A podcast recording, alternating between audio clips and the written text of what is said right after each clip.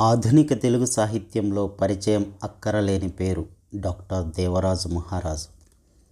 సాహిత్యంలోని అన్ని ప్రక్రియల్లో తనదైన రాజముద్రను వేసిన డాక్టర్ దేవరాజు మహారాజు డెబ్బైవ పుట్టినరోజు సందర్భంగా వారి గురించి ప్రముఖ సాహితీవేత్తలు వెలిబుచ్చిన అభిప్రాయాలను ఇక్కడ అందిస్తున్నాం. విని ఆనందిస్తారని ఆశిస్తున్నాం. పంతొమ్మిది వందల ఎనభై ఎనిమిదిలో ఉస్మానియా విశ్వవిద్యాలయం తెలుగు విభాగంలో తెలంగాణ మాండలిక కవిత్వం అన్న అంశంపై ఎంఫిల్ సిద్ధాంత వ్యాసాన్ని సమర్పించారు ఏ పరమాత్మ గారు. ఏ పరమాత్మ గారు సమర్పించిన ఆ ఎంఫిల్ సిద్ధాంత వ్యాసంలో మొదటి మూడు అధ్యాయాల్లోనూ చివరి ముగింపు అధ్యాయంలోనూ దేవరాజు మహారాజు గారి గుడిసెగుండె సంపుటిపై ప్రకటించిన అభిప్రాయాలను ఇప్పుడు విందాం. తెలంగాణ ప్రజల భాషని కవిత్వంలోకి మలచిన తొలి కవి దేవరాజు మహారాజు. ఏడు ఏప్రిల్ పంతొమ్మిది వందల డెబ్భై రోజున ఉస్మానియా విశ్వవిద్యాలయ విద్యార్థి రచయితల సంఘం ఏర్పడింది. తాపీ ధర్మారావు గారి అధ్యక్షతన డాక్టర్ దివాకర్ల వెంకటావధాని గారు ప్రారంభించారు. ఆ సభలో ఒక కొత్త కవి ఆవిర్భవించాడు. ఆ ఊవి విరసం సభలో మొదటిసారిగా దేవరాజు మహారాజు అప్పటికి డిగ్రీ విద్యార్థి బతుకు కొస అనే తెలంగాణ మాండలిక కవిత చదివారు. అది చిన్నప్పటి నుంచి ఆయనలో ఇంకి ఉన్న తెలంగాణ జీవద్భాషకు స్వానుభవంతో కల్పించిన ఆకృతి. పెద్దవాళ్ళ ముందు బితుకు బితుకుగా చదివిందైనా ఆ కవిత ఎన్నో ప్రశంసలు అందుకుంది. ఎక్కడ ఏ మూలనైనా ఒక మంచి వచన కవితా శకలం మెరుపులా మెరిస్తే ఆ నవయువకుల వెన్నుతట్టి ముందుకు సాగిపోమ్మని దారి చూపే కుందుర్తికి ఆ కవిత చాలా సంతోషాన్ని కలిగించింది. ఒక ప్రామిసింగ్ పోయట్ కనిపిస్తున్నాడని అభినందిస్తూ ఉత్తరం రాశారు ఆరుద్ర తెలంగాణలో మొదలుపెట్టిన ఈ పనిని కోస్తాంధ్రలో రంధి సోమరాజు అప్పటికే పూర్తి చేశారు. ఆ విషయం తెలుసుకున్న దేవరాజు మహారాజు ఆయన ఎదగండి కవితా సంపుటి చూసి మరింత స్ఫూర్తిని పొందారు. ఆ తర్వాత మాండలిక కవిత్వాన్ని పట్టుదలగా ముందుకు తీసుకువెళ్ళి వస్తు వైవిధ్యంతో పంతొమ్మిది వందల అరవై ఎనిమిది డెబ్భై మూడు మధ్యకాలంలో స్రవంతి వేకువ జీవనాడి దర్పణం వంటి సాహిత్య పత్రికల్లోనూ ఆంధ్రప్రభ తరుణ ప్రజాతంత్ర ఆంధ్ర జనత వంటి దిన వార మాసపత్రికల్లోనూ సుమారు పద్దెనిమిది కవితలు ప్రకటించారు. వెనువెంటనే జనవరి పంతొమ్మిది వందల డెబ్భై నాలుగులో గుడిసెగుండె మాండలిక వచన కవితా సంపుటి ప్రచురించారు. ఆ రకంగా తెలంగాణ ప్రజల భాషలో మొదటి కవిత రాసిన వారు దేవరాజు మహారాజు గారయ్యారు. వీరిని ఆదర్శంగా తీసుకొని చాలామంది యువకులు ఆ రోజుల్లో ప్రజల భాషలో వచన కవితలు రాశారు. అయితే సంపుటాలుగా ఎక్కువ మందివి రాలేదు. పంచరెడ్డి లక్ష్మణ ఇసిత్రం తెలిదేవర భానుమూర్తి ఊరోళ్ళు టి కృష్ణమూర్తి యాదవ్ తొక్కుడు బండలు మాత్రం తమ సంపుటాలు ప్రకటించారు.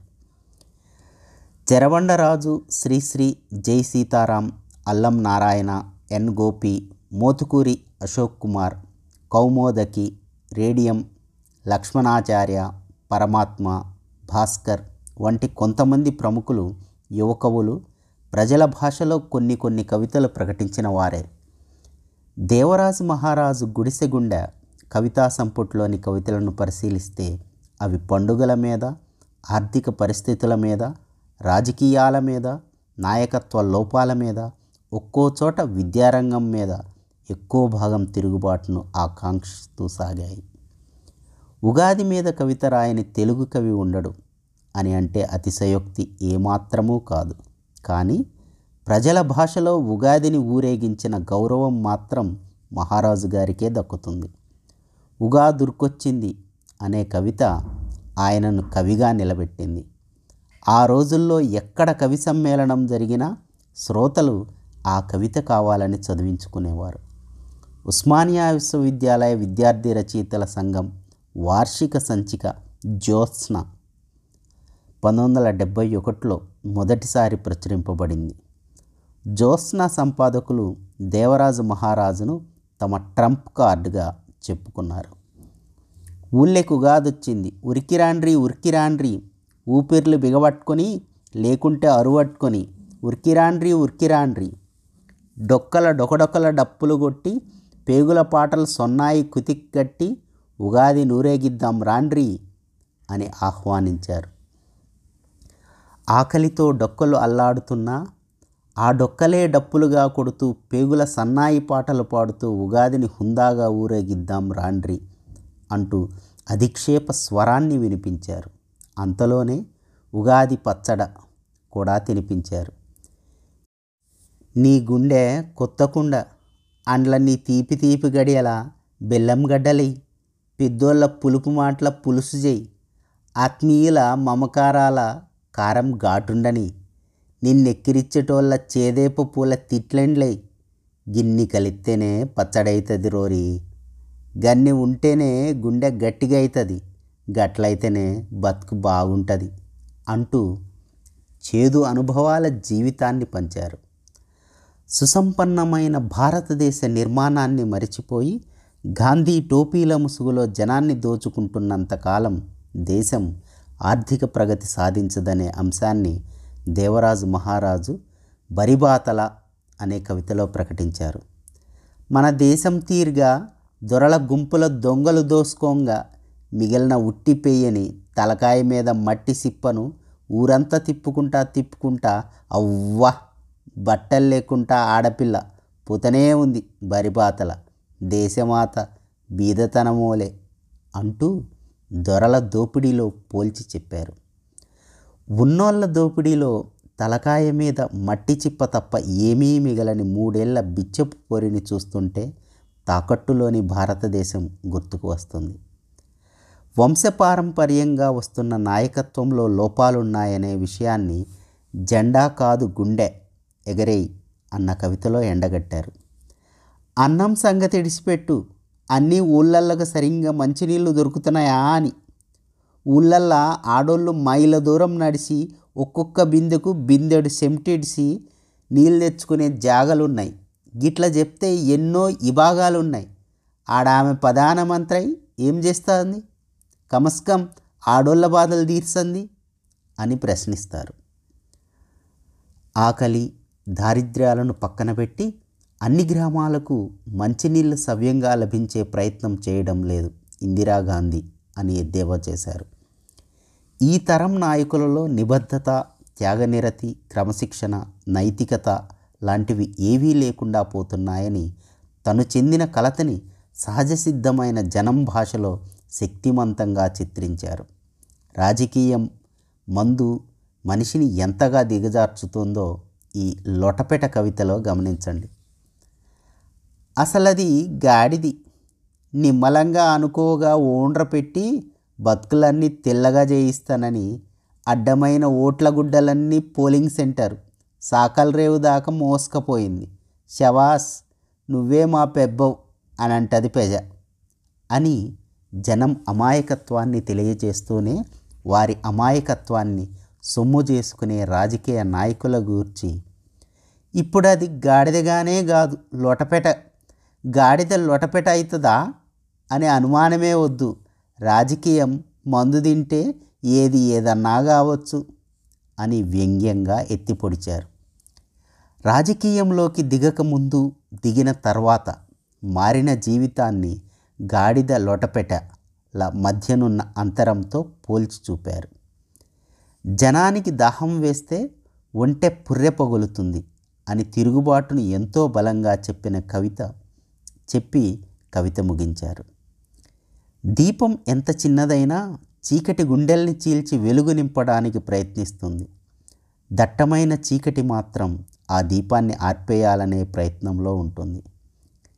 గెలుపు ఓటములు ఎట్లా ఉన్నా ఒకదాని మీద మరొకటి తిరగబడక తప్పదు.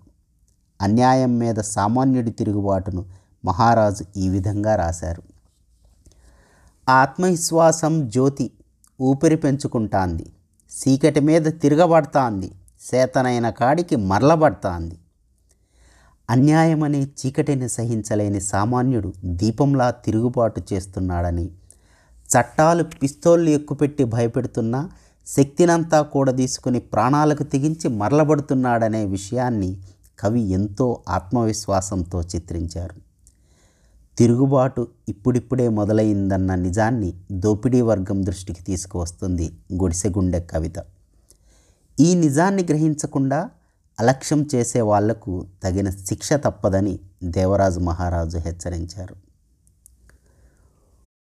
కూలోడు పగలు ఒడిచిన చెమటంతా రేతిరి సందమామ తీరుగా అయితే కడుపు బాల్కనీలు పెంచోనికి ఎన్నెలను హాయిని సంతోషాన్ని బంగ్లాలు మత్తుగా సోయి లేకుండా తాగుతాన్నాయి.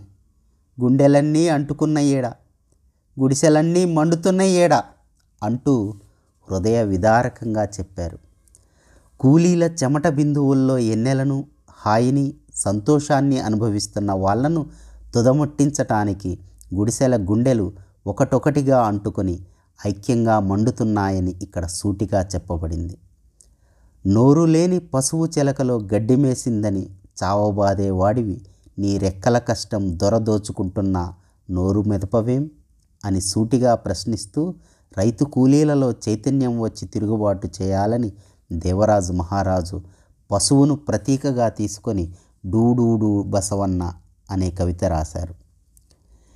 నీవు నీవోల్గే నిలబడు రోషమున్న ఆవోల్గే కలబడు ఎప్పుడు నువ్వు తినే గడ్డైనా అందియనప్పుడు డూడూడు బసవన్న అంటే తలుపుకు. రంకెయ్యి మెడకున్న లంకెది రోజులు మారినాయి అంటూ మారుతున్న కాలంలో తల ఊపుతూ కాలయాపన చేయక నీవు నీవుగా రోషమున్న పశువుగా ఎదురు తిరగాలని సూచించారు. అందులో కవి ఆకాంక్ష సుస్పష్టం. మన విద్యా విధానంలో ఎన్నో లోపాలున్నాయి. మార్పు సాధ్యం కావడం లేదు. అందుకు ప్రభుత్వం యొక్క అసమర్థత విద్యార్థుల విద్యాసంస్థల క్రమశిక్షణ రాహిత్యం ప్రధాన కారణాలు. విద్యారంగంలోని లోపాలను దేవరాజు మహారాజు తెల్లకమ్మలు అనే కవితలో సునిశ్చితంగా విమర్శించారు. పతిక్షణం బోర్ బోర్ అనుకుంటా పరీక్షలప్పుడు బొక్కబోర్ల పడితే ఎవడాడు ఆదుకునేటోడు అని భావి భారత పౌరులైన విద్యార్థుల సోమరితనాన్ని గుర్తు చేస్తున్నారు. అంతేకాదు కత్తులు సూసిరాతల గమ్మత్తులు చూస్తుంటే మీరంతా నిజంగా డాక్టర్లు ఇంజనీర్లు జవాన్లయ్యేది తెలుస్తూనే ఉంది అని అప్రమాణిక విద్య మూలంగా భవిష్యత్తులో దేశం డాక్టర్లను ఇంజనీర్లను జవాన్లను తయారు చేసుకోలేకపోవచ్చుననే ఆవేదన వ్యక్తం చేశారు. ప్రజల భాషలో వచ్చిన కవిత్వం రాయడం గుడిసెగుండెతో ఆపేయకుండా ఆ తర్వాత కూడా దేవరాజు మహారాజు దానిని కొనసాగించారు. పంతొమ్మిది వందల ఎనభైలో ఆకాశవాణి కవి సమ్మేళనం కోసం ఆయన రాసిన బైరూపులోల్లం పెద్ద కవితకు చాలా మంచి పేరు వచ్చింది. మహాకవి దాశరథి కృష్ణమాచార్య వేదిక మీదే కౌగిలించుకొని అభినందించారు. ఎన్నో కవితా సంకలనాల్లో ఆ కవిత చోటు చేసుకుంది. భోపాల్ జాతీయ స్థాయి కవి సమ్మేళనంలో ప్రశంసలు అందుకుంది. ఇతర భాషల్లోకి అనువదింపబడింది. రంగస్థలం మీద ప్రదర్శింపబడింది కూడా. ఈ కవితను దాశరథి రంగాచార్య దక్కనీ ఉర్దూలోకి తర్జుమా చేస్తే ప్రముఖ పంజాబీ కవి ఇక్బాల్ దీప్ పంజాబీలోకి అనువదించారు. ఇంగ్లీష్లోకి డాక్టర్ కేబి గోపాలం అనువదిస్తే దాని నుండి అది ఇంకా ఇతర భాషల్లోకి వెళ్ళింది. మేం బైరూపులోళ్ళం. మా తాత తండ్రుల కాడి నుంచి లేని వేషం. నేనేమన్నా ఇవాళ కొత్తగా గడితినా? బువ్వకుండల మెతుకులు లెక్క దేశమంతా ఉడుకుతూనే ఉంటిమి. మా బతుకు మెతుకు ఒకటి చూస్తే తెలియదు నాయన దేశం సంగతి అని సూటిగా ప్రశ్నించారు. ప్రభుత్వాలు మారిన ప్రణాళికలు రూపొందించిన ఆకలి దారిద్ర్యం పెరిగిపోతూనే ఉన్నాయి. ఆకలి చావులు దోపిడీ ఆర్థిక వ్యత్యాసాలు వలసపోతున్న శ్రామికుల బాధలు అయిన వాళ్ళ చేతుల్లో కీలుబొమ్మలవుతున్న బిచ్చగాళ్ళ వేశ్యల నిమ్నజాతుల బతుకులు దేశం ఆర్థిక బలహీనతకు ప్రతిరూపాలని డాక్టర్ దేవరాజు మహారాజు తన కవితల్లో సవివరంగా చర్చించారు. ముఖ్య విషయం ఏమంటే కవి బైరూపులోల్లం అనే కవిత. భిక్షమెత్తి జీవించే జాతిని దృష్టిలో పెట్టుకుని రాసినదైనా పరోక్షంగా అది రాజకీయ నాయకుల్ని అధికారుల్ని నిర్ణయాలు తీసుకునే పెద్ద మనుషుల్ని ఘాటుగా విమర్శించింది. సున్నితమైన హాస్యం వ్యంగ్యంతో కవిత ఎంత సరదాగా సాగుతుందో. తాకాల్సిన వాళ్ళకు అంతగా అది నషాలానికి ఎక్కుతుంది బైరూపుల వాడే మన ముందు తన గోడు వెళ్ళబోసుకుంటున్నాడనుకుంటాం. కానీ కవి ఎక్కడా ప్రత్యేకంగా కనబడడు. కవిత నడవడికలోనే లీనమై ఉంటాడు. కవిత నడకలోనే లీనమై ఉంటాడు. ఇక ఒక్కసారి గుడిసెగుండె కవితా సంపుట్లోని పద చిత్రాల వైపు దృష్టి సారించి చూద్దాం. దేవరాజు మహారాజు భావనాశక్తిలో మాండలిక పదాలు మైనపు ముద్దల్లా ఒదిగాయని చెప్పవచ్చు. దీపాల పాపాలులో పెంటల నుంచి పొడుచుకొచ్చే బలంగల మొక్క లెక్క లోకమంతా కాంతించే సుక్క మెరుసుకుంటా వస్తుంది పెంట కుప్పల్లాంటి అనాథల అభాగ్యుల బతుకుల్లో నుంచే దోపిడీ దారిద్ర్యం అనే చీకటిని తొలగించే సూర్యుడి లాంటి మనిషి పుట్టుకొస్తాడనే కవి భావన పాఠకుడి మనఫలకం మీద సజీవ దృశ్యంగా నిలిచిపోతుంది. పచ్చనవ్వు కవితలో వర్షాన్ని గూర్చి మనిషి జాతి బాధలన్నీ నింపుకొని చల్లగా అయిన మబ్బులు ఆ నుంచి దుఃఖం గుమ్మరిస్తానాయి. ఒక వంక బాధతో దుఃఖిస్తున్న మనిషి మరో వంక ఆకాశం నుంచి దుఃఖాన్ని వర్షిస్తున్న మేఘాల దృశ్యం కళ్ళ ముందుకొస్తుంది. మానవ జాతి బాధలన్నీ ఇముడ్చుకున్న మబ్బులు వర్షమనే దుఃఖంతో లోకాన్ని మళ్ళీ పులకింపజేస్తుందని కవి భావన శ్రామికుల కష్టఫలంతో దేశం వెలుగు నింపుకుంటున్న విధానాన్ని గుడిసెగుండె కవితలో ఇలా. రాతిరంతా తువ్వలపన్న జీవి కడుపు మంటలు పొద్దుగాల సూర్యుడై పొద్దెక్కుతాంది. ఇందులో ఆకలి మంటలతో కాలుతున్న శ్రమజీవులే లోకానికి వెలిగిచ్చే సూర్యుళ్ళు అన్న అర్థం ధ్వనిస్తుంది. నవ్వులు అనే కవితలో తన జీవితం కమిలిపోయి బొగ్గులై కూడా తోటి వాళ్ళ బతుకుల్లోని కష్టాల్ని నవ్వుల బుగ్గులతో ఎగరగొడతాడొక నిస్వార్థ నిరుపేద. బతుకు కొసలో శ్మశానం అందరికీ తల్లిఒడి లాంటిదంటారు. తాగుబోతులో తన రక్తం తానే తాగి మరణానికి చేరువవుతున్న మనిషిని దీపంతో పోల్చి చెబుతారు. పారే ఏరులో కవులు పండితుల్ని సంప్రదాయాల ముసుగులోంచి బయటికి వచ్చి సమకాలీన వస్తువును వాస్తవికంగా చిత్రించడం నేర్చుకోండి అంటారు భాషా సాహిత్యాలు పారే ఏరు లాంటివి. కాలానుగుణమైన మార్పును సంతరించుకోక తప్పదని చెబుతారు. నిద్రొచ్చేటట్టు జోలపాటలేమొద్దు. మంచి ముడిగలిగిన నాలుగు పొడి మాటలు చాలు అనే అర్థం అంతఃసూత్రంగా ఉండి మనల్ని ఆలోచింపజేస్తాయి. కవిత్వం రాసింది ప్రజల భాషలోనైనా కవి సృజనాత్మక శక్తి వల్ల పదచిత్రాలు మాత్రం ఆ పరిధిని దాటి ఉన్నతంగా సాగాయి. అందుకే కాబోలు కొన్ని చోట్ల ప్రజల భాషలో లేని పదబంధాలు ఇమేజరీలు చోటు చేసుకున్నాయి. డాక్టర్ దేవరాజు మహారాజు ఉగాదుర్కొచ్చింది అనే తెలంగాణ మాండలిక కవిత ద్వారా సమకాలీన తెలుగు సాహిత్య రంగంలో మరచిపోలేని ముద్ర వేశారు. అలాగే ఇతర భారతీయ భాషల్లోని మాండలిక కవిత్వాన్ని తెలంగాణ మాండలికంలోకి అనువాదం చేసి అందించారు. అంతేకాదు గుడిసెగుండెతో సామాజిక రుగ్మతల్ని వివిధ కోణాల్లోంచి ఎత్తి చూపారు. తెలంగాణలోని జమీందారులు భూస్వాములు ప్రజల మీద సాగించిన దోపిడీ దౌర్జన్యాలు వెట్టి బానిసత్వానికి వీరి తెలంగాణ మాండలిక కవిత్వం అక్షర రూపమైంది. దేశంలోని ఆకలి చావులు దారిద్ర్యం ఆర్థిక దివాలా కోరుతనం రాజకీయ నాయకుల కపట వేషాలు బహురూపుల్ని తలపించే వాగ్దానాలు. స్వాతంత్రం పేరుతో జులుం సాగించి జనాన్ని అణిచివేస్తున్న తీరును సూటిగా ప్రశ్నించింది. వర్గ దృక్పథంతో అధ జగత్ సహోదరుల తిరుగుబాటు కేతనమై రేపటి ఉషోదయం కోసం ఆశగా ఎదురుచూడమంటుంది. మూఢనమ్మకాలలో కొట్టుమిట్టాడే జనాన్ని వెన్నుచరచి యువతరం బాధ్యతల్ని గుర్తు చేస్తూ ఆశావహంగా ముందుకు నడిపిస్తుంది. విస్తృతమైన వస్తు వైవిధ్యం కవితా శిల్పం అద్భుతమైన పదచిత్రాలతో కవిత్వం అంతా అందరినీ ఆకట్టుకుంటుంది. జనం దుఃఖానికి బాధకు దర్పణం పట్టిన కవితలు మనల్ని ఆర్ద్రతలో ముంచి కాసేపు మనసుని బరువెక్కిస్తాయి.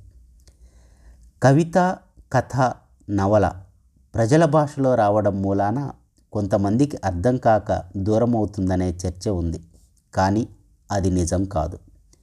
ప్రాంతీయ అసమానతలను తొలగించుకొని ఉత్పత్తి శక్తుల జీవితాన్ని వాళ్ళ భాషలోనే అధ్యయనం చేయటంలోని తృప్తి నిజాయితీ అమూల్యమైంది.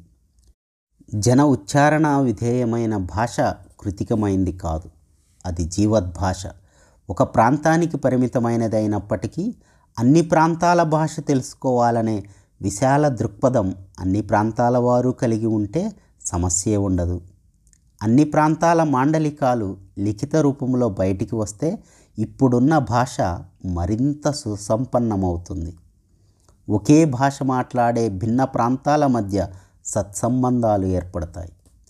ఈ మాండలిక ప్రయోగం ఒకరు చదువుతూ ఉంటే పదుగురు వినే మౌఖిక సాంప్రదాయాన్ని పునరుజ్జీవింపచేస్తుంది. పాట నాటకంలాగా మాండలిక కవిత్వంలోని విషయాన్ని చదివి రూపుకట్టించడంతో ఆ ప్రాంతం జనానికి సునాయాసంగా అందుతుంది. అందుకే డాక్టర్ దేవరాజు మహారాజు బైరూపులోల్లం కవిత ఏకపాత్రాభినయంగా రంగస్థలం మీద విజయవంతమైంది. ఎప్పటికైనా కాలానుగుణమైన వస్తువును సంతరించుకొని ప్రజల భాషలో కవిత్వం విజృంభిస్తే అది అస్పష్టమైన అగమ్యమైన కవిత్వాన్ని వెనక్కి నెడుతుంది. జనం చేతిలో ఆయుధమై నిలుస్తుంది. ఇప్పటి వరకు మీరు విన్నది పంతొమ్మిది వందల ఎనభై ఎనిమిదిలో ఉస్మానియా విశ్వవిద్యాలయం తెలుగు విభాగంలో ఎంఫిల్ సిద్ధాంత వ్యాసంగా తెలంగాణ మాండలిక కవిత్వం అన్న పరిశోధనాత్మక వ్యాసం దీనిని ర రచించిన వారు పరిశోధన చేసిన వారు ఏ పరమాత్మ? ఆ ఎంఫిల్ సిద్ధాంత వ్యాసంలోని అంశాలనే మీరు ఇప్పటి వరకు విన్నారు.